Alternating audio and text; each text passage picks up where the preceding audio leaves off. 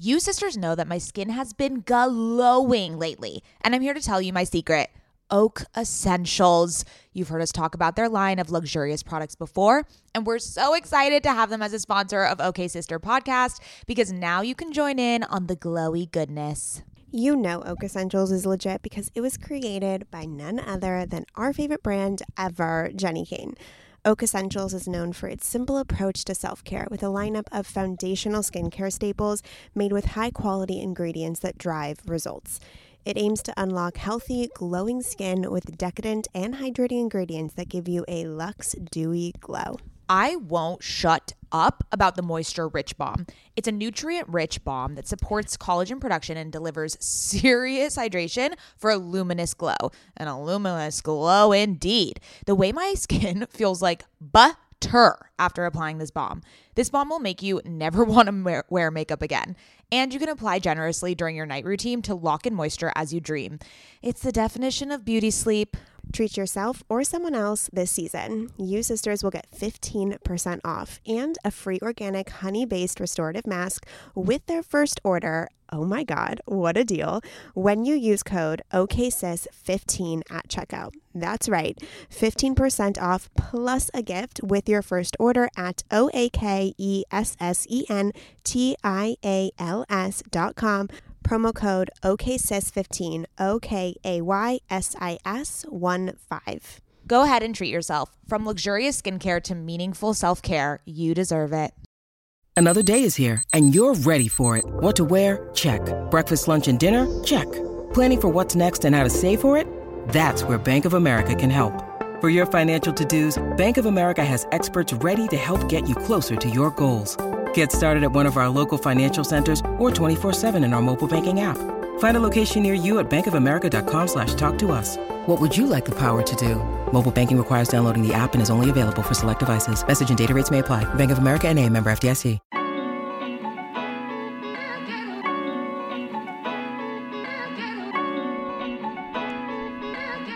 To OK Sis Podcast. Hi, sisters. I'm Maddie. And I'm Scout. And we are Sisters IRL. I'm the older one. Yes, Scout, we know.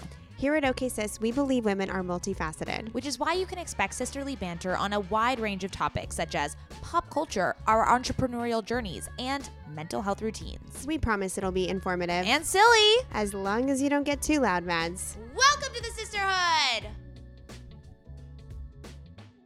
Hello, welcome back to OK Sis podcast. My name is Mads, and I'm looking at a scout in pink, pretty in pink. Hi, Mads. I'm Scout. And yes, I am wearing all pink because actually, this is kind of weird because my glasses are pink, my scrunchie's pink, my sweatshirt's pink. But the reason I'm wearing color is because Sivan Ayla started wearing color. So now I wear color. Mm.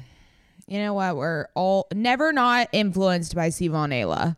It's scary. It's scary. Sometimes I wonder if I have, you know, my own power identity. You know I mean? Like, yeah, no, like no, no. my own.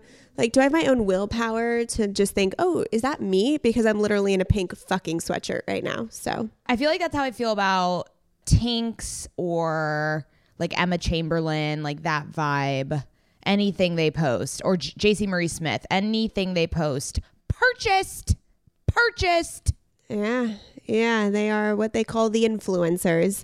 Anyways, I just want to say thank you so much to the sisterhood for supporting me on the announcement of my pregnancy. I woke up Thursday morning and already had a bunch of you commenting in Geneva. I think everyone on the East Coast had already heard the episode by the time I woke up.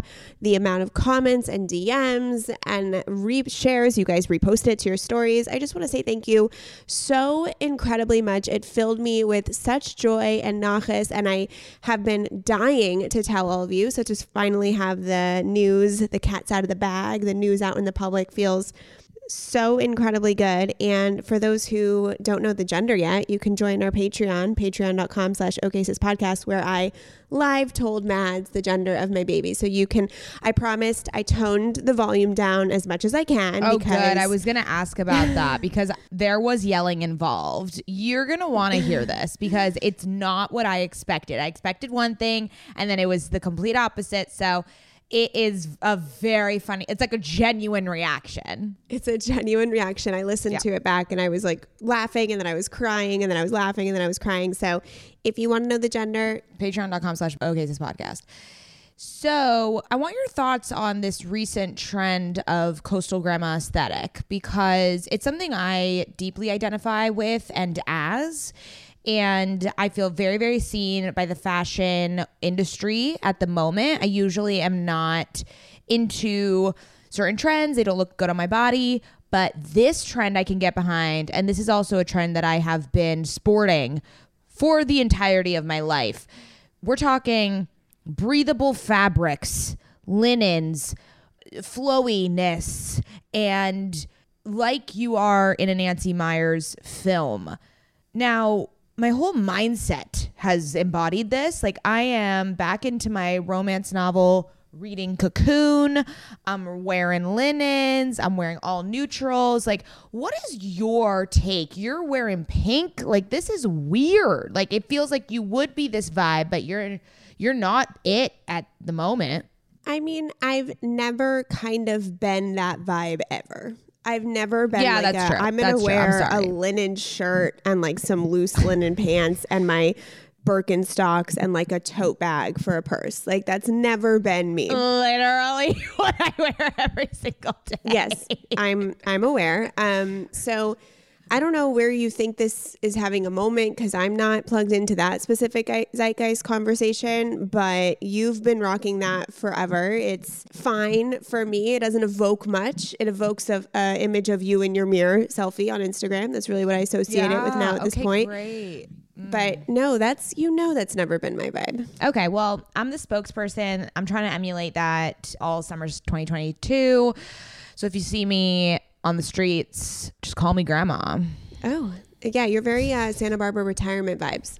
Oh, I mean, God willing. I mean, if we don't retire in Santa Barbara, we're doing our life wrong. Well, I no, I need to I need to retire in Malibu every day when I do my to be magnetic deep imaginings by um, the universe aka Lacy Phillips who i to me is the universe.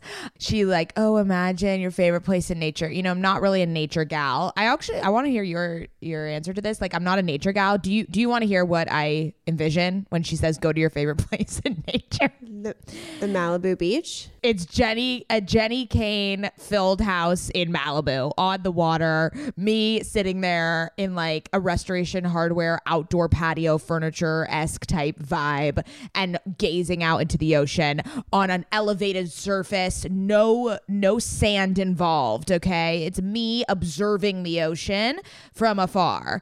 And Very good. that is my, na- that's my favorite place in nature. I've never been to it, but it's in my mind. It's like a half spot of nature situation, I would say. Whenever I do Yeah. those, I imagine uh, Swami's Beach in Encinitas or Hmm. the beach right across from Naked Cafe off Lomas Santa Fe in Solana Beach. Wow. So you you and you're in the sand? Yeah, you know, I am someone who loves. I should say that in 2020, I started appreciating the medicine of just being outdoors and what it does for you to go on Oh. a walk and, and like ground into the earth and be around, you know, a- minimal amount of nature. We're not saying a lot here. We're in the backyard of San Diego. So you're a sand girl now? I like taking walks on the beach. I don't like like laying down in a bathing suit on the beach. I like taking my sandals off and walking on the beach. Whoa. Wha- Wait, this is this is a development. This No, it's is a it's not a development. I, I mean, I always thought that when we talked about sand, we were talking about going to the beach, laying on the beach, going in the water, getting on the sand, da da da da, that whole spiel. It's very different to wear cut off jeans and take off your sandals and, And hold your flip flops and walk on the beach. See, that's immediately no for me. Any Oh. of that, anything touching the sand for me is just off limits. Oh, a walk on the beach is the most restorative, nourishing, beautiful thing one can do. What do you do when you get back in your car? If you don't put your feet in the water, it's very easy to just wipe it off. It doesn't stick to you that much. Or you bring a towel. I don't know. This is upsetting to me. Oh, it's upsetting Well- that I live in Southern California and I take a long romantic evening stroll on the beach sometimes.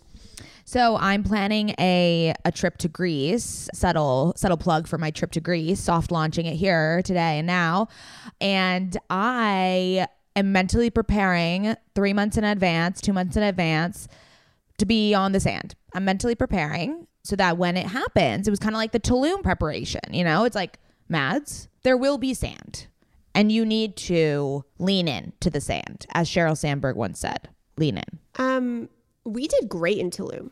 We did great. There was no complaints. I wasn't annoying as I usually am. No complaints because it wasn't. It was like a full. It was a full immersion acceptance. Yeah, the hair. uh, yeah, once the hair is gone, then it's full immersion in the nature. Uh, yeah, so I'm I'm excited for for my Greece to the traveling pants moment. And oh, oh, talk about coastal grandma aesthetic. I just placed the largest linen linen order from Zara. You're gonna see me. You're not gonna even know what linen and what Mads where it ends and where it begins. It's gonna just be a mob, a blob. Remember the beige blob? OG uh, sisters know this. Um, it'll be a linen blob this summer. Okay, moving on. What is your current fixation, Scout? Yeah, let's move on from the linen blob situation. I'm I'm like scared of. I'm going to see so many photos of it on the Instagram. So my current fixation is I walked into a bookstore the other day. Uh, haven't done that one in a while since I just order on Amazon or get it on my iPad, and it was the best because I used to go into bookstores and pick out which one spoke to me, read the first page, feel the binding, feel the the the pages, see what kind of font we're dealing with, what the binding's like, all that's really important to me. And so I just let this one book speak to me. It is not a book I think I would have grabbed or ordered without really being in person and holding it in my hands because I love that it has a I should learn how to describe how I like my books. It's a big book, so it's like 700 pages, which you know I love, and it's like a floppy spine. It's not like a it's like a very do you know what I mean? It's not a hard book. It's not like a it opens nicely. It lays nicely. Oh, okay. So I bought it because of that hardcover? because I well, no, it's not hardcover, but you know like the soft cover sometimes you have to like crease it open. This is a floppy book. It flops. That's my favorite. So Got Anyways, this book is called Cutting for Stone. It's by Abraham Verghese. I hope I'm saying that last name correctly. I am only on page 100, but I'm completely transfixed by this man's writing. It was written, I think, uh, at least 20 years ago, I want to say. Oh, 2009. So oh, that is, yeah, no, that's like 12 years ago. It's about these Ethiopian born twins who were born to an Indian American doctor and also a, a nun who is a nurse to the doctor. And it's it's a very different type of dynamics going on. yeah, it's a very different type of book than I've ever read. It takes place uh, sometime in the middle 1900s. And the way Historical fiction. I mean, kind of. You know, I'm. It's scary that that's historical fiction today, but I suppose. And just, it's a brilliantly crafted book. It's a brilliantly written book. And I was reading, uh, fuck, everybody's clothes, uh, other people's clothes. And it's a more, uh, this I'm going to sound like an asshole, but here we go. It's a more, you know, it was probably published in the last couple years. It's a lot more in that like female 20s genre. And my problem when I was reading books in my teenage years was how were people going to capture our time and age without sounding just like eh, like cheap with Instagram and Facebook and like whatever. So I had to switch and so cutting for stone is abs if sisters if you can't tell I'm not feeling good right now. Like my pregnancy is like I'm having some morning sickness. I don't know But- what you're saying. I don't know what I know it on. makes it makes a lot of sense in my head, and I'll articulate it better when I don't feel like I'm going to pass out and throw up at the same time. But this book, Cutting for Stone, if you're looking for an incredible piece of literature, it's been on the New York Times list for like years and years and years, over a million copies sold or something, a complete national bestseller. I highly recommend if you're looking for a book that is that takes you a little bit to get into. Not to, no, no, sorry, it takes you a little bit to finish because it's it's a big commitment.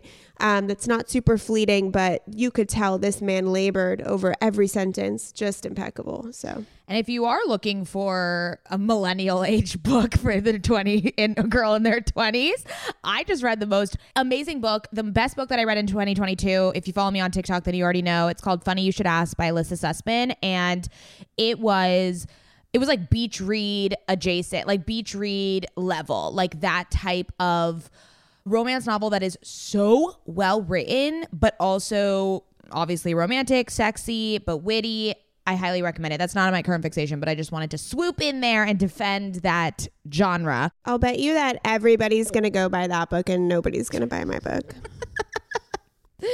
I haven't read a male author in I think 10 years, so. It's so weird that I love male authors. I don't get it. I only read uh, female authors. Okay, so my current fixation, any ladies and sisters that live in LA, I started a LA specific newsletter for Camber. It's a things to do and places to be in LA that week. And it's my current fixation because it delights me so much every week to make this newsletter. And people on TikTok and in the community in Camber have been obsessed with it and really excited about it. And so I just, it was one of those moments in business where you're like, just lean into the things that are working, lean into the things that fill you up and that you're excited about within your business. And that was a really great learning lesson. And I learned that through this newsletter. So if you want to subscribe to it and live in LA and want to go to some like cool events together, then you can do that. Did you just plug a business launch as your current fixation? I plugged something that I'm working on with Camber. Huh. It is my current fixation because I'm always excited to work on it. Okay. Just feel like we're blurring the lines a little bit here. What are you talking about? it's something okay. that I'm currently fixated on. It doesn't it can't it doesn't have to be part of it can't be part of your business?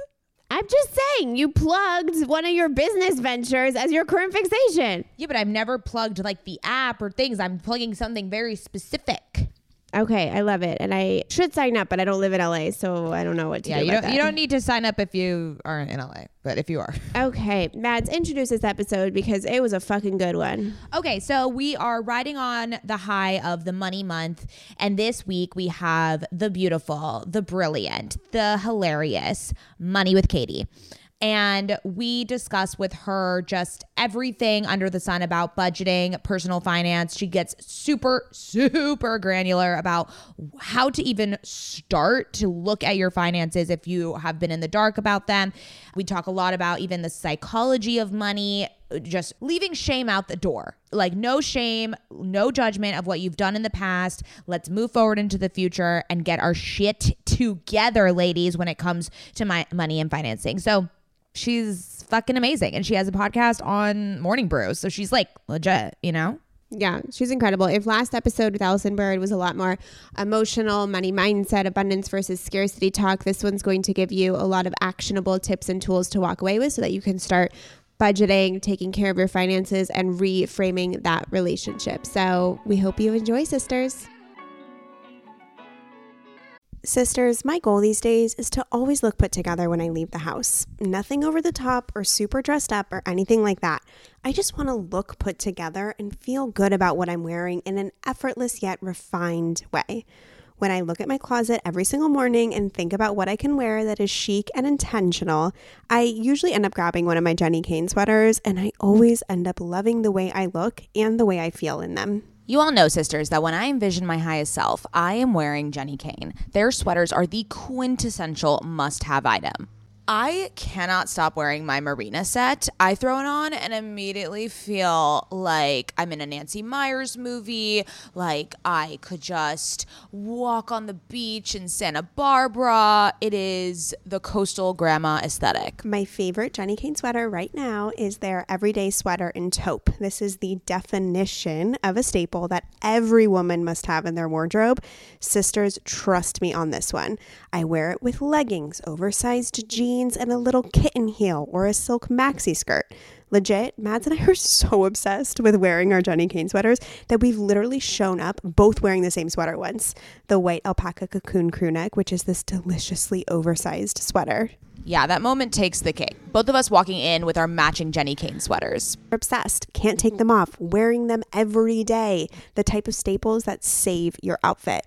That is what I love about their entire collection. It is truly the art of simplicity. They focus on comfort, quality, and timeless designs. You can curate a wardrobe that never goes out of style. Find your new uniform at jennikayne.com. Our listeners get 15% off your first order when you use code OKSIS at checkout. That's 15% off your first order, J E N N I K A Y N E dot com, promo code OKSIS. O K A Y S I S. Let getting dressed be one less thing to worry about. Okay, sisters, let's talk about hair shedding. Does the craziness of everyday life leave you stressed and shedding? Since having kids, have you started seeing a little more of your scalp? Hi, I've been there. When it comes to thinning hair, there are many root causes at play, and Nutrafol addresses them through a multi-targeted, whole body approach. Ugh, thinning hair just isn't the vibe. Nutrafol is the number one dermatologist recommended hair growth supplement with over 1 million people seeing thicker, stronger, faster growing hair with less shedding. Amen. Everyone's root causes of hair thinning are different, so a one-size-fits-all approach to hair growth just doesn't cut it. Nutrafol has multiple formulas that are tailored to give your hair what it needs to grow through different stages, such as postpartum, like me. After I gave birth, I noticed that around the crown of my head, my hair was shedding. I've been taking Nutrafol for almost three months at this point, and I am not kidding you when my husband, my friends, my family have been commenting on how long, strong, and healthy my hair has been looking lately. I mean, sisters, if you've been watching OK Sister on YouTube, you've seen my hair. While many supplements rely solely on ingredient studies, Nutrafol clinically tests final formulations to ensure their efficacy. In a clinical study, 86% of women reported improved hair growth after taking Nutrafol women's hair growth supplement for 6 months. I mean, 86% is a lot of women. Take their hair wellness quiz on Nutrafol.com for a personalized hair health plan based on your specific root causes. Take the first step to visibly thicker, healthier hair. For a limited time, Nutrafol is offering our listeners $10 off your first month subscription and free shipping when you go to Nutrafol.com and enter the promo code OKSIS. Find out why over 4,500 healthcare professionals and hairstylists recommend Nutrafol for healthier hair. Nutrafol.com, spelled N-U-T-R-A-F-O-L dot com, promo code OKSIS. That's Nutrafol.com, promo code OKSIS.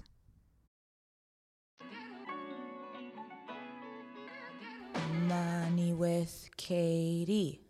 Money with Katie. Money with Katie. Woo! oh my God, you look like you're in like the Beverly Hills Hotel with your background. Oh my God. Can we hang out every day? Oh my God. That was the best uh, welcome to a Zoom call I've ever gotten. I'm going to be telling all my coworkers from now on that that's how I expect every call to start. Tell the people at the Morning Brew to step it up. Right? oh, hello, Katie. Welcome to OK Sis. Hi. Thank you. I'm so happy to be here. We're beyond excited to talk to you. Uh, this is my sister, Scout. You can speak. Thank you. Thank you for the permission. Usually she brings the crazy energy in the beginning and I wait until it's settled so Until that I settles, can right. so that I can but when you were saying money with Katie, I don't know why every time someone chants money, all I think of is money, money, money. must be funny in a rich man's world. So, anyways, we are so excited to have you on. This whole entire month is about money, finances, budgeting, money mindset, all the things. And I love that I love all us women are getting together to talk about it because transforming my money story, my money mindset, my money practices has changed my life dramatically. So, we are excited to get into it with you. Oh my God. Same. Uh, this is like all I think about. So you've, you've got a good guest in me to talk about money. Yay! Perfect. So, first of all, we just love your like little tagline that you have about how finance bros are out and rich girls are in because yes, like can confirm. So, let's start let's just start with your personal history with money because we want to just like level set, understand how you got into this industry kind of like with this more feminist angle that you have. Like where did this all come from? Yeah. So it's funny because I think people that follow me now or like to like listen to the pod or like read the blog now would probably be very surprised to know that I used to have a very spendy relationship with money and a very wheels off relationship. And I imagine it probably is pretty similar to how most young people are with money before they kind of like wake up and get their shit together, which I think everyone has that awakening at some point. It's almost not optional. It's just like, how much do you want to delay it? Because the more you delay it, the more it's going to hurt when it happens. And I think I was fortunate in the sense that I had the awakening probably six to 12 months after I started working full time. And I studied PR, like studied communications and storytelling and all of that, and then got a job in marketing and then like ended up in kind of like UX writing. So I had no formal education around any of this whatsoever. It was just once I had been working for, yeah, six months to a year, I kind of had this light bulb moment of like, oh fuck. Like i uh i don't really have anything to show for the fact that i've been working for like almost a year now. I had some cash in a savings account but when i think back on how i was managing money back then it was very much like oh well there's enough for the credit card bill to be paid and i have enough money left over to pay rent and uh my next paycheck is coming soon so should be fine. It was just very wheels off. There was no strategy. There was no plan it was just kind of, you know, treading water. And so I kind of was like, well, I should probably learn a little bit more about this because I don't really want to just keep putting money in savings. I know that that's not smart, but I'm not really sure what the alternative better choice would be. And so I started learning everything I could. And that's kind of the beauty of like being in the 21st century with the internet is you can learn anything you want about anything. It's all right there for free on the internet. So I didn't pay for any courses. I didn't, you know, I, I bought books. That was probably the extent of the money I spent, but I would read, listen, watch just like voraciously. And that went on that way for a couple years where I was like, okay, I'm starting to get the hang of this. Like, this actually really isn't that hard. Like, there are a couple key accounts that you should have and some general best practices around how much to be saving and investing in those accounts. But beyond that, I was like, I think I got the hang of this. This isn't that bad. Well, that's kind of the funny thing about getting into personal finance because it opens the door to so many other things. And now I'm at the point where like I know more now than I ever have. And I'm more convinced now that I know nothing. Like the more I learn, the more I realize I don't know shit. So it's definitely a learning process. But um I started the blog Money with Katie in 2020. So this was, I don't know, two years after that initial kind of like awakening moment. And then really, like, it felt almost like a way for me to take other regular young women on the journey with me. Like, hey, I'm learning about this. It's really interesting. Like, here it is. Or, you know, hey i'm just gonna i'm gonna try doing this and it's like here you go. Here's how much i spent or here's how much i'm making or like i just negotiated this raise. And so as the community grew it just became this really cool i don't know like experience where i felt like oh i can like be the teacher and the student. Like i can like continue learning and like pass it along as I go, but I'm not the expert and I'm not expected to be the expert. And that was kind of the the cool like dynamic that it became. That's really refreshing to hear because I think obviously it's incredibly intimidating to learn about mm-hmm. money and to learn about finance. It's it feels very distant from a lot of people, especially women. So, mm-hmm. you know, you, with your content and your platform, yes, there's like this approachable aspect to it where you're like, "Hey, I'm fucking I'm fucking figuring this out too. Like, let's do it together, right?" Instead of this like yeah. money expert being like, "You need to do this" and like whatever. So, you know, it's funny that you say that like awakening.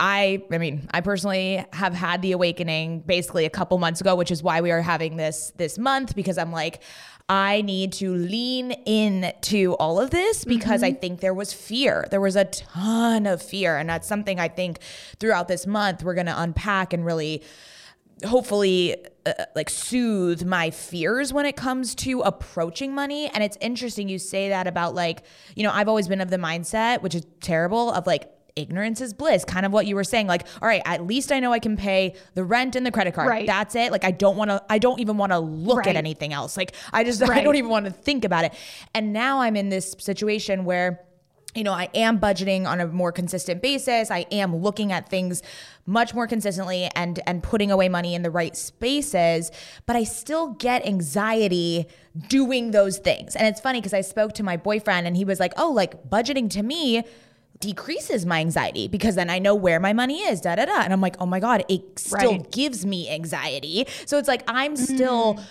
trying to walk through the fire to get to the other end of like what you were saying of this isn't that bad. Like I'm still in the it's bad. Oh my god, that's so funny. I think that looking at your bank account though in the beginning is the hardest part. So and hard. then once it's like getting to the gym, you know what I mean? Like you Oh, just yeah. have to look at it and then it gets better. But to start it off, because you said something like while you were starting your process of learning, you found very simple best practices and very simple equations of like put money here, put money here, put money here. Can you very briefly for our sisters who are thinking about going on this journey or are starting to go on their money journey, what are what are some of those best practices that they can just take away as a tangible starting point? Totally. So I think that the best place to start, no matter who you are, where you live, doesn't matter how much money you make, is to figure out how much your life costs. So by that, I mean, what does it cost to be you? Like, in order to live the life that you want to live, what needs to be coming in every month? And I think that exercise will do one of two things because some people do that and they walk away from it and they go, that's weird. It doesn't really cost that much to be me, but I don't have any money left over at the end of the month. So where's it all going? And that's a signal of like, you might be sleepwalking a little bit through your purchases. Like if you're looking at your income and then you're looking at like your rent and your car payment and maybe like childcare or health insurance or whatever those like big pieces of the puzzle are, and you're like kind of putting them together and you're getting this sense of like, wait a second, there's a lot left over, but I have no idea where it's going. That can kind of send you down the path of like, okay, so my next best step right now is probably going to be to monitor that more closely. So whether that's getting an app like Mint or Copilot, Mint is free, Copilot costs like 6 bucks a month. I prefer Copilot, but it is what it is. And to really notice like, oh, actually I don't have any money left over because I spend $800 a month at restaurants. And it's like, you don't feel that because every, it's like paper cuts, you know, every single swipe is going to be what, 15, 20 bucks. But it, like, if that is happening every day or every other day, it's going to add up. And so I think that's, that's kind of one side of it. Others will do this exercise and they'll go, okay, well, I know like rent, car, blah, blah, blah. And oh man, I actually don't even know how I'm making this work because there's not anything left over. Like once I account for those big rocks, it's like I don't really see how I have any wiggle room. Then that path is going to look a little bit different because now you know where that money's going, and you probably either have one of two problems. There's either an earning problem where it probably makes sense for you to start looking at ways to earn more money, or you're living beyond your means and you're like me and every other 23 year old in Dallas that lived in a luxury high rise apartment and drove a Range Rover and made $50,000 a year. And you're like, well, yeah, I'm I'm like living beyond my means. I'm like paying I live in a place or drive a car that's too nice for like what I can realistically afford right now. So and those can kind of send you down different paths. But the point is, once you know how much your life costs and how much margin you have in that monthly budget, that's when you can start to get creative and you can start to make forward progress. So, whether the forward progress is investing or debt pay down, both of those things are going to increase your net worth because one increases your assets, the other decreases your liabilities. If you can do both at the same time, great. But I think once you have that margin between what's coming in and what's going out, and you have identified what your wiggle room is, that wiggle room becomes like I always use the analogy of like a shovel, of like the shovel that you can use to start digging. And you can increase that margin different ways. You can cut back or you can earn more. You can do both. But the more you can increase the margin, the bigger that shovel gets and the more progress you're going to be able to make more quickly. So that's kind of the foundation. On top of that, the best practices around things like investing or debt pay down if you're somebody that has that kind of like, oh, I could go either way, or like, oh, I do have debt, but I don't know if I should be prioritizing the debt over starting to invest. Typically, I like to look at the interest rate of the debt. So if it's like below 5%, I'm not really feeling any urgency. I'm like, all right, well, inflation's 8%. So my debt's literally getting cheaper over time. So that's cute. So I'm not too worried about it, right? I'm going to pay my minimum payments, sure, but I'm not going to like kill myself to pay this off any faster. If it's six, seven, eight, nine, ten, like once you start getting much higher than that, okay, well, now the interest, you're going to start to feel that. It's going to really extend the time it's going to take you to pay it off. So that would be my first kind of like decision point is what is the interest rate on the debt? If it's five or less, I'll probably just let it ride. And if it's six or higher, I'll probably pay more attention to it. But then that leaves us just with investing. And that's the fun part, right? So investing is really the way that you use your money to make money for you. So it's one of the most efficient ways to build wealth, especially if we're talking about the stock market, where like what could be easier than buying an index fund with uh, like three clicks and you're done. We live in an amazing time for that. It has never been easier. The barrier to entry has never been lower to get some skin in the game. So that's where if you're like, okay, I like want to start investing and I'm just not sure where to start typically the most people like don't even realize that they've already started investing if they have an employer 401k or a 403b or 457 i mean there's like a ton of them but most people that work for a for-profit employer are going to have a 401k and if you're putting paycheck con- contributions into that account you're investing already so good for you. And then there's really only a couple other buckets that you have to worry about beyond that employer account and it's the roth ira which is a separate account um, that you have to open on your own. It's not tied to your employer. And then just like a regular brokerage account. So your Roth IRA is for retirement. It's for you, you know, far in the future. It has a very specific goal, very tax efficient. The regular brokerage account, that's money that you're setting aside like for something that could be two years from now, could be 20 years from now, but no contribution limits, no penalties for taking the money out before a certain age or in a certain time frame. So I think that's that was kind of like the light bulb moment for me when I was learning about all this stuff. It's like it's not that complicated. Like to get a good foundation, there's just a few boxes you really have to check and like the discipline part is probably the hardest for people or finding ways to earn more especially when you're early in your career or maybe you're just starting a business and like the revenue isn't there yet but as far as the actual kind of tactical fundamentals there, there's only a few and i think that tends to surprise people because like oh i thought this was going to be like way more complicated than this but it's really not Ever since having a baby, I've been extremely conscious about what I spend my money on and which products I use. And clothing is no different. I want my wardrobe to be sustainable, good quality, and timeless. You have to be talking about Whimsy and Row, right? Whimsy and Row is an LA grown, eco conscious brand born out of the love for cute, comfy, and classic styles. Every piece is made by women for women. Quality goods, local production, natural and organic fabrics. Yes, please give me all the linens. Just like OK Sister, Whimsy and Row is based on the idea that women are multidimensional. There's a balance of flirty feminine and minimal masculine in all of our wardrobes, and Whimsy and Row means exactly that. From special occasions to everyday effortless styles, their clothing is meant to mix and match and wear on repeat. I have been wearing their Kira pant in black linen probably three times a week. Sisters, if you've been listening to this podcast or following me on Instagram, you know that Whimsy and Row's Kira Pant in black linen is a sisterhood staple at this point. Founder Rachel Temko created the brand back in 2014 because she wanted to create an approachable and inclusive brand that cared for the people and the planet first. Get the full Whimsy experience IRL at their Venice location or shop online at whimsyandrow.com. Their store in Venice is so cute, I can attest. And if you're in LA, I highly recommend stopping by. They are always putting on these amazing community events. They just launched their spring summer collection, and we will be living in it all summer long. Visit their website, whimsyandrow.com. That's W H I M S Y A N D R O W.com and use code OKSister for 15% off.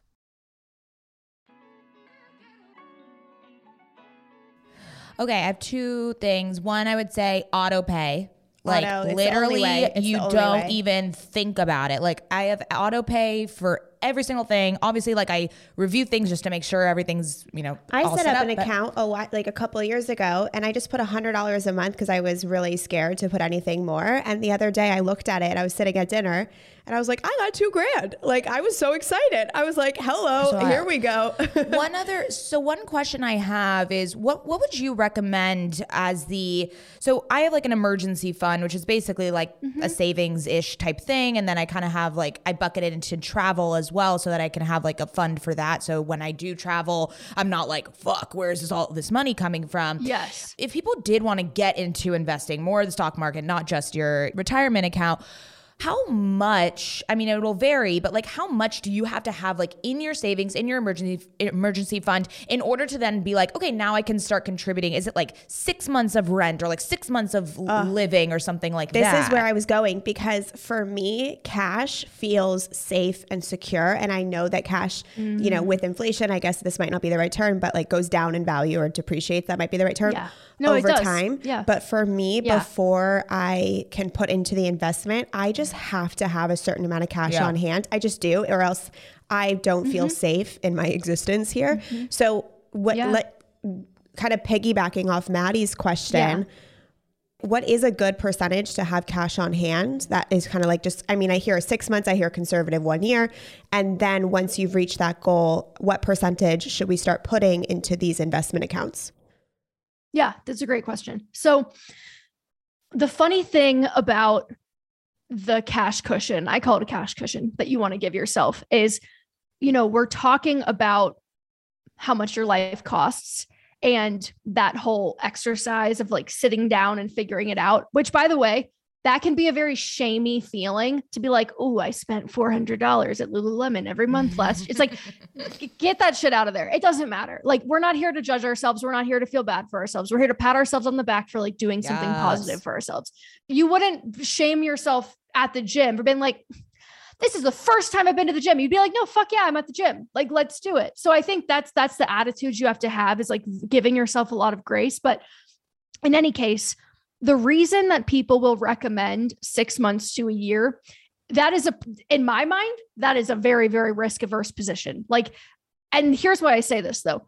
My go-to is three months. The reason I think three months is perfect is because A, if you are completely without income, like if like for some reason you lose your job and you can't find another one, the reality is that most people either have friends or family that they can rely on to either move in with them or find financial support from somebody or go on unemployment. Like even during the pandemic, people were losing their jobs in droves and the government responded by like juicing unemployment like crazy. I had friends that were making more money on unemployment than when they were employed. So I think we tend to forget or we think about lack of income kind of in a vacuum of like, I'm not going to have any other option. And it's like, in reality, most people have something. And if you truly have no social or familial safety net, the unemployment is there for a reason. So that's where when people tell me they have a year of cash, I'm like, why? Like, why do you need a full year sitting in cash on the sidelines, not doing anything? Especially if you're really young, right? If you're really young, employable, whatever, I get it. If you're like retired or near retirement and you want to have some money out of the market that you can use quickly when you exit the job, like, fine. But young people, I'm like, usually three months, I think, is a pretty good benchmark because what happens is, to your point, you can get really comfortable sitting in cash because it's like you know what the value is going to be when you log in it's sitting there it's not changing it's not doing anything it's like ah, okay it's there i know it's there but the reality is that those are also just numbers on a screen right? Like your money sitting in cash I saw this crazy chart you know right before this where it looked at a dollar in 1926 and it was like a dollar that was just sitting in cash in 1926 let me see what it ended up being. It was like yeah it would, be worth six cents today or like 0.06 cents i mean like practically nothing it just gets whittled away had it been in large cap index funds the whole time or large cap us companies it would be worth like $17000 today and if it had been in small cap companies, it would be worth like $38,000 today. So I think that's a powerful exercise to kind of like see the power of markets over time and to get yourself comfortable with it. But at the end of the day, you do want to have some cash on hand. And when you're thinking about how to calculate that number and you're looking at that three month benchmark, I always think, okay, behaviorally, what am I going to do if I don't have a job? Am I going to be going out every weekend? Am I going to be shot? Like, no, I'm not. I'm going to be like, oh, I'm in austerity mode because like I'm drawing down savings. Your behavior will change. And you don't want to have to change it drastically. But I do think we tend to ignore that, like, yes, if you want to have enough money on hand to be able to support your exact same lifestyle for three months, fine. But most of us don't need that much. Most of us end up being okay. Ugh, this is so clear. I now have like I have the exact number that I want in in in cash savings. And I do want a separate savings account where I have maybe half of that just for travel, fun stuff, Mm. Yeah. exciting things Yeah. that can come out. You know, th- you know those random months where you decide to do something Yes. crazy. You have that, and then once I can, Yes. once I do all of that, because I'm I have all my automatic stuff. Anything above that will then start going into investments. Yes. Right. Okay. Yep, you're thinking about it totally correctly. It's like almost like you're filling up a bucket. Like once that emergency fund bucket is full, you don't have to keep putting water in it. It's like then we're going to go focus our attention on the other buckets that are going to grow for us. It's really just like I was thinking about it with because the market is down right now. The stock market has not been doing well in 2022. And that's because of a lot of different things. Like you can point to the war in like the Russia Ukraine conflict war. You can look at the fact that the Federal Reserve is hiking interest rates. That that always makes people super bearish. But I think when you get into situations like that where you know maybe you have invested and you're looking at the screen and it's red right and you're like you're down and you can see you've lost money it's like that is the fee you pay to be invested. Like that's the volatility that you're going to go through. And i think if you have cash on the side that you know you can access when you need it you are going to be so less likely to pull money out when you're at a loss because you're scared Exactly. I mean, I think for me, Yeah. like investments, a long game. Like uh, my husband handles most of our investments, and he enjoys looking at them all the time. Our So family likes boyfriend. looking I at don't them look- I all don't the look. time. And I I'm don't like, that's not the point that you're down today. The point is where are you going to be in 10, 15, 20 years? My restoration hardware stock going down. Oh, jeez, Going down. I thought maybe if I bought stock, they would give me a cloud couch, but that's not really what happens. But that's not, That's not how it works. That's oh how it works. man that's Um, funny Okay, I want to talk to you because you said something really great about like attitude, right? And I really think this is so much about what I've learned around money is like, yeah, when you start to learn about it, it's like, it's not really that hard. It's just this like attitude mm-hmm. block I think we all have or mm-hmm. this mindset shift that we need to Yeah. undergo. So I want to hear about about things that have worked for you and maybe like routines or rituals you've done because for me mm. I work with the financial gym, which I'm probably sure you've heard of, and oh, they, yeah. they're great. And you know, I, I do my budgeting every every week, and I'm just like, it's anxiety inducing. I'm like, look at all this money going away. And then you know, the the financial coach was like, why don't you view it as kind of like go through line by line and be like, did I enjoy this experience that I exchanged for this money? Or mm-hmm. did I enjoy spending this mm-hmm. money on this type of thing? And just kind of taking stock of what what what do I like to spend money on? And then if one thing was like, oh shit, I didn't like to spend money on that. All right, let's cut back on mm-hmm. that, right? And it's more of a just kind of like a reflection of what I've done in the past mm-hmm. week, and it just becomes less like, oh my god, all this money is gone, and more of a Yeah. wow, I love that part of spending money. I don't like that, and there's this yeah, just inventory. So talk to us about mm-hmm. what are some mindset shifts or attitude shifts that people can start to do so that they feel more comfortable. Yeah, I think so. The big one for me, and this is more of a recent one for me, but I got to the point where I basically did a 180. I went from being very spendy, very avoidant, very, I mean, I think there's probably a correlation between like how obsessed you are with outer appearances and like, and like how bad you are with money because I didn't really care. I mean, like, I only cared about like what I looked like on the weekends, where I was going, kind of car I was driving. I mean, it was all very surface level. And I think I did a complete 180 where it got to the point where like all I cared about was money, where I was like, I did some really embarrassing stuff. Like there was a point where we had a Slack group at work where we would tell each other where which conference rooms had lunch meetings in them. And then as soon as the meetings were over, we would go in with Tupperware and like Oh take my- the food. And like that would be like so I was like obsessed with saving Right. money and earning more. I was working like crazy. At one point, I had two full time jobs and two part time jobs. And I was just, I mean, like, I, I was an animal. I couldn't get enough. And so I think that that is in some ways just as unhealthy as the way I was before. And only recently have I been able to kind of get back to a more balanced space. And I think that the way that I conceptualize it now is everything is an investment. It's just either an investment in you now or an investment in you later. But ultimately, investments are just deferred spending. Like the entire point is that you now have more money to spend later. It's not like saving money is like putting it away and never seeing it again. It's like, okay, well, this is an investment in me now. This is an investment in me later. And I think that helped me reframe like and have a healthier relationship with both spending and saving so that I wasn't leaning into one too much. I think I've met a lot of people that are like over savers. Like they're the op, they're like how I became, where they're like afraid to spend money on anything. And I don't think that helps anyone, but I do tend to find that people skew one direction or the other. And um, yeah, that that framework of thinking about it that way really helped me. So did putting. Um, I like the idea that your your kind of like financial coach gave you to think about like think about it more of like a reflection than anything else. I don't I'm just like OCD, I guess. I really like to sit down at the end of the month and like plug in all the numbers of like everything we spent, everything we invested, where we invested it, what our net worth is now, how it changed from the month before, like looking at the little graphs. i get off on that. But just like your boyfriend, I find that to be anxiety reducing because it makes me feel like I'm in control and it gives me total purview over what's happening in my life. And frankly, I think what it comes down to is that as women, we are socialized implicitly and explicitly to not want wealth, to not want power. And the reality is that money is power. And to be told your entire life that, like, that's wrong or that's greedy or you shouldn't want that, that's a lie. The economic independence of women is so important to a high functioning society.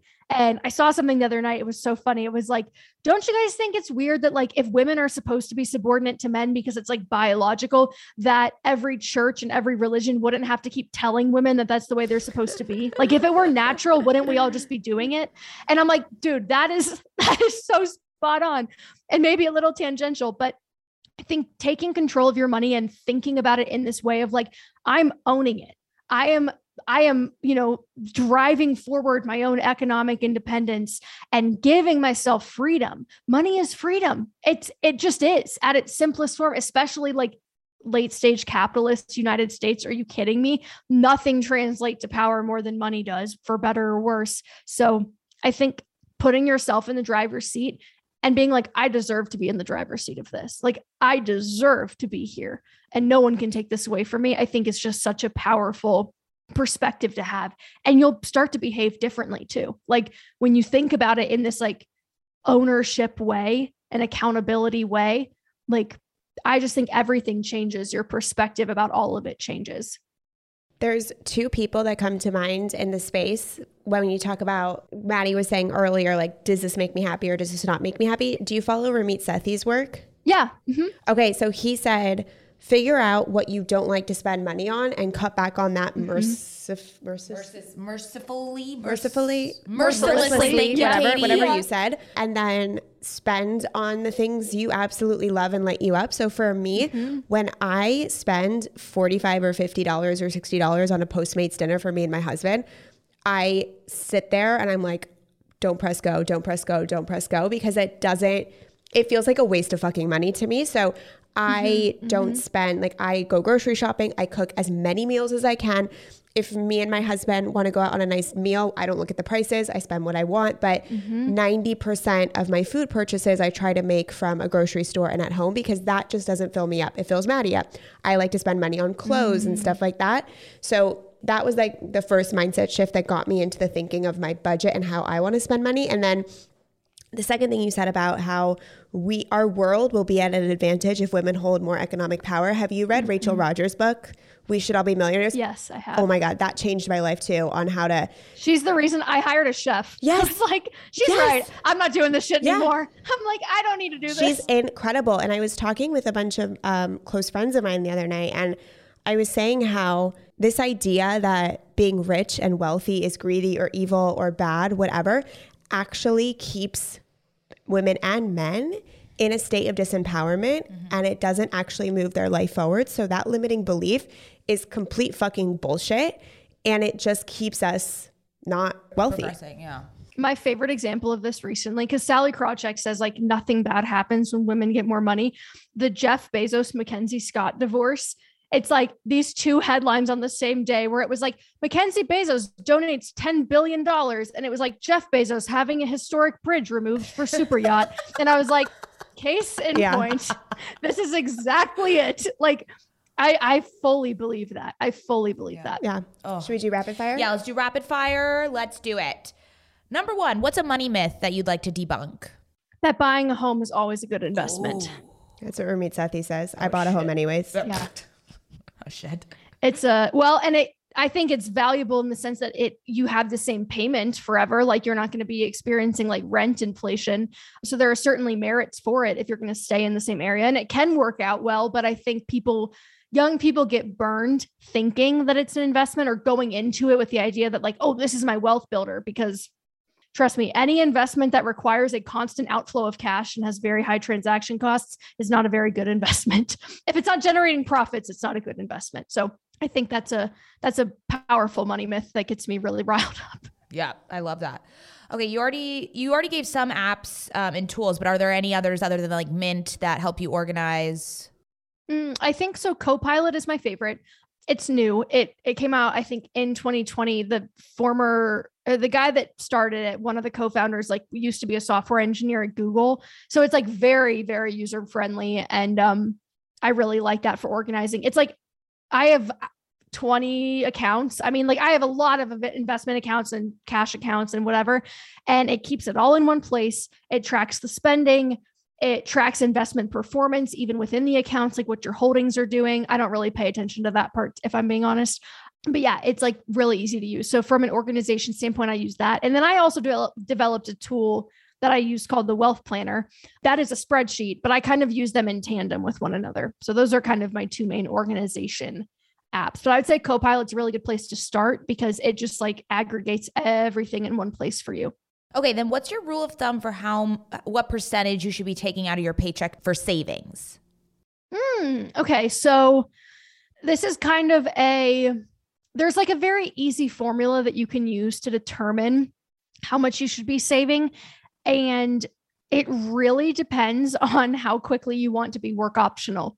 Like how quickly you want to be financially independent, meaning like you don't need a job because you could live off your investment income. Let's do like middle ground. Middle ground, I would say middle ground is probably like minimum would be like 10%. Like 10% you're still going to be working for 40 years, but you're going to be able to retire. Is that question? Is that pre tax, post tax? That is typically calculated pre-tax, but that's a very good question because it it changes quite a bit depending on whether or not you're calculating it pre-tax or post-tax, but I would say that's pre-tax 10%. pre tax. And whatever you're putting into your 401k, that counts. So if you have a 10% 401k contribution every year, like that there's your 10%, right? Like it's funny. It's like we put things in these weird mental buckets where like we don't think of the 401k as investing in the stock market. And it's like that's just the container that you're investing in, but like 1000% still your money still counts. I would say like I always try to get people to shoot for 50% because that means every single year that you work, you are buying another year of your freedom. And so it's a very, it's like, if you are saving half your income, you can retire in 12 or 15 years. I mean, it's like insane. Post tax, Pre tax. pre tax. So you're you're like saving even more cash than you're spending. Yeah. Typically, yeah. But that's also that's the extreme. So I would say the middle ground is probably somewhere around 25%. 25% is usually going to be manageable depending on where you live and how much you make. But and this is something that I, I kind of want to like make sure that we talk about. And that is the fact that life is so much more expensive now compared to the median wage. Like when you look at median wage data and then the cost of everything else, it's like the costs of everything else have far outpaced median wages in, and a big one being education, which a lot of people our age are still paying off. So I, I would say, like, don't get discouraged if you hear 25% and you're like, oh my God, I could never do that. Like, I barely have 10%. It's like, that's fine. Just work up to it. I mean, that's all that matters is that you're, you're actively working toward it. I doubt most people just like d- day one could be like, all right, there's my 25% done. Like it does take lifestyle changes. It does take earning more. It, it takes time. But I think you'll be shocked at how quickly you'll build wealth if you can save 25% of your income. Okay. And then last one. Uh, this might not be a rapid fire, but we'll see. Nothing is rapid fire with me. I'm like, let me talk about this for 14 minutes and then you can ask another question. I love it. What is your definition of financial freedom? And let me clarify like, obviously there's a lot of ties to success and finance and you know is there like a standard definition for what that should look like? Or is it really personal to you? Like what have you found as like a definition for financial freedom and yeah. what it means to you and what you can uh, you know inspire others to kind of make that for themselves or yeah I think financial freedom really is the point at which money is no longer like the number one concern in a decision. Mm. Like when mm. you've amassed enough wealth that like you don't like your job anymore and you're like, mm, kind of want to do another job that's going to pay 20% less. You can be like, okay. And not have to be like, oh my God, but I don't know. Can I afford that? It's like, that energy and that headspace of like the ah, I don't know that is so limiting. And it's it's why it drives me crazy when people are like money doesn't buy happiness. And well money is not everything. It's like well yeah it's not everything but like have you ever tried to like be creative when you can't pay your rent? Because i promise you you can't. Like without financial freedom there is no other freedom. That's just, especially in this country where the social safety nets are pretty much there where are they? I don't know. If anyone can find one let me know. But like your financial ability to make decisions for yourself based on what's actually best for you and not based on money. I think that's where I would say you've crossed the threshold into like, okay, you are now financially free. And the good news is that anyone can put themselves into that position. It just takes time and it takes some effort, but like all good things do, right? I think the financial independence layer, that's like the ultimate where you know, freedom, financial freedom and financial independence are different because financial independence is like you literally don't even need a job anymore. You have so much money. And that's another good thing to strive for. And so when I'm saying, oh, if you save 50% of your income, you'll be able to retire in 12 to 15 years. I'm talking financial independence. You no longer need income. So financial freedom is probably going to come in year two or three. Like you're going to hit that point really quickly where, you know, if you've saved half your income, all right, cool. Well, you now just bought yourself an entire year of time back that you can do whatever you want with. Take a six month sabbatical, do whatever. So, yeah, I would say that I do kind of have different definitions for those. And I think financial freedom is a goal that everyone should have. I, I don't understand those that don't think it's important. Yeah. And I want to stress that, you know, what you just said, that it could take one to two years. It's not as long mm-hmm. as people think. Right. And that that is something, I mean, Ed Mylett says this like people think that their goals or, or, or dreams of success is so far away. Mm-hmm. Whereas like if you just started now, like it could be there in one to two years. Like that's mm-hmm. so much. That's so much more digestible because I think, yeah. especially when we're talking about money, and everyone you know says like it, you have to invest over time. It takes time. It takes time. It's like a little discouraging when you're mm-hmm. like, well, I want you know I want some money now. Like hello, like I don't want it yeah. in like 20 years. Yeah, exactly. So it's really nice to know that if you put like very just achievable goals in place, like you could be there in very short amount yes. of time. I think that's that's something so key to mm-hmm. to remember. Totally. Yeah, I think we definitely underestimate it. Yeah. Okay, and we will ask our last question. Oh. We haven't done this in a little bit. I know. We like to ask all the women that come on OKSIS podcast if you could brag about one thing and don't be humble, what would you brag about? Oh my god, that's such a fun question. Um I think just the fact that Money with Katie took off as quickly as it did, like starting it in 2020 and then having like quarter million in revenue in 2021. Like that yes. to me is so it's like one of those things that I still almost don't believe it happened a little bit. And like, if you would have told me then, like, what my situation would look like now as a result of that, I would have been like, no, like, there's just no way. And so I think the thing that I try to take away from that and like hold on to and remember is oftentimes nine times out of 10, the goals that you're setting for yourself are not big enough. Like, you have no concept of what you can accomplish. And I think we tend to overestimate like what we can do in any given like week or month but we do to to the earlier point we really underestimate how much our lives can change in a year or two but it does take consistency and it does take that belief so yeah i would say set larger goals cuz you probably are underestimating yourself Oh. That is beautiful. Katie. Thanks, guys. Where can everybody find you? Plug yourself, tell the sisterhood where they can follow you along. I love it. Thank you so much for asking. So, Money with Katie on pretty much all platforms, moneywithkatie.com. And the podcast is called The Money with Katie Show. So we dig into like everything under the sun. Honestly, anything that is like even obliquely related to money, we're talking about it. So if you like like podcasts, you're interested in getting more comfortable with this stuff, that is a great place to go. Beautiful. Thank you so much for coming. and sisters, you can find us on Instagram at OKSIS Podcast. Love you.